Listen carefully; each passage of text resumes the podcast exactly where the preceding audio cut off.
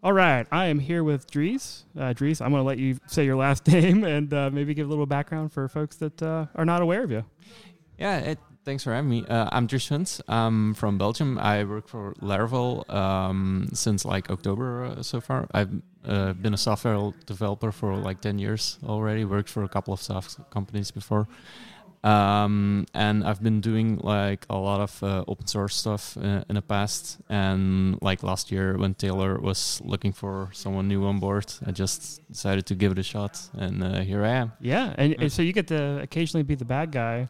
Yeah, like, like I'm the I'm probably the not so nice person closing your issues uh, sometimes. Yeah, like uh, I really enjoy doing the issues, uh, but sometimes there's a like a darker side, I guess, uh, to them as well. Um, but I try to be as helpful as I can in the amount of short time that I have. Sure. Yeah. So, um, I, you know, I've I've come across your name a time or two online uh, before you were uh, officially with Laravel. Yeah. Uh, what what got you to Laravel? I mean, I, have seen you you work on other packages and well, in the PHP space a little bit before, and yeah. Yeah, definitely. Uh, I started out with uh, working at a small agency in Antwerp, and um, we were like uh, we had our own CMS kind of thing going on, and we are looking at uh, like maybe upgrading it, like rebuilding it with an actual framework. I was back in the days then I was looking at CodeIgniter, but we only like looked at it for like a couple of weeks and then I stumbled across Laravel, which was in 2012, I think. Like I think like okay. three uh, version three was out yeah. back then. Yeah, four didn't come out. Yeah, four didn't come out until like 2013. yeah. yeah. And uh, so I got uh, got hooked up uh, on that. Like I really enjoyed working it with the the fluent syntax and everything and all the features, and uh, started helping out on the the new beta release for uh, the, uh, V4 and uh, got to know, know a lot of uh, people in the community, uh, Taylor and, and other people. And uh, yeah, I've never left ever since. Yeah. Great. Well, thank you for being the bad cop on occasion and, and keeping Laravel slim and focused. And yeah. Um, I, I, guess that means Taylor can be the good cop, and, you, and yeah, yeah, he, gets now. all the he can merge your pull requests. I get to close your issues. No, it's fine. Like uh, I I really enjoy doing the work. Um, I hope I get, uh, get to help people out occasionally. I get a lot of help from the community though, like a lot of people helping out on issues as well. I'm really grateful and thankful for that. Um, yeah, nice. Well, um, you were a speaker here at uh, Laracon US. Uh, what's uh, 2019 is the year, I guess. Huh? Yeah. Um, so, uh, uh, if you would, uh, what was the, the, your topic of your talk, and, and what was your takeaways, and what do you want people to learn? So, I talked about um, how to get started with event sourcing in the Laravel app. I decided to go for like a real practical talk, like actually show you how it's like used code wise, introduced in a, in a with a la- actual Laravel app. Not not too much theory because there's so much theoretical uh, stuff already out there, blog posts, talks, whatever. I just wanted to show you a real practical approach at how to get started with it on a code uh, in your code itself. Great. Yeah.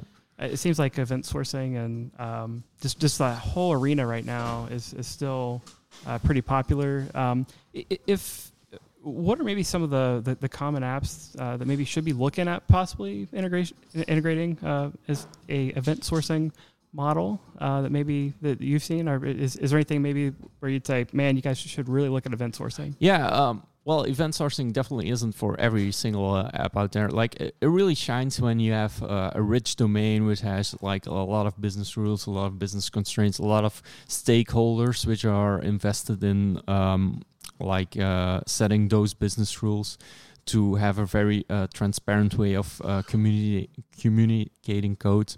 If you have like, um, if you're not sure like, what the future is going to bring, if you have a long-lived app, event sourcing is really great to like uh, remodel stuff um, after after review already put it in production.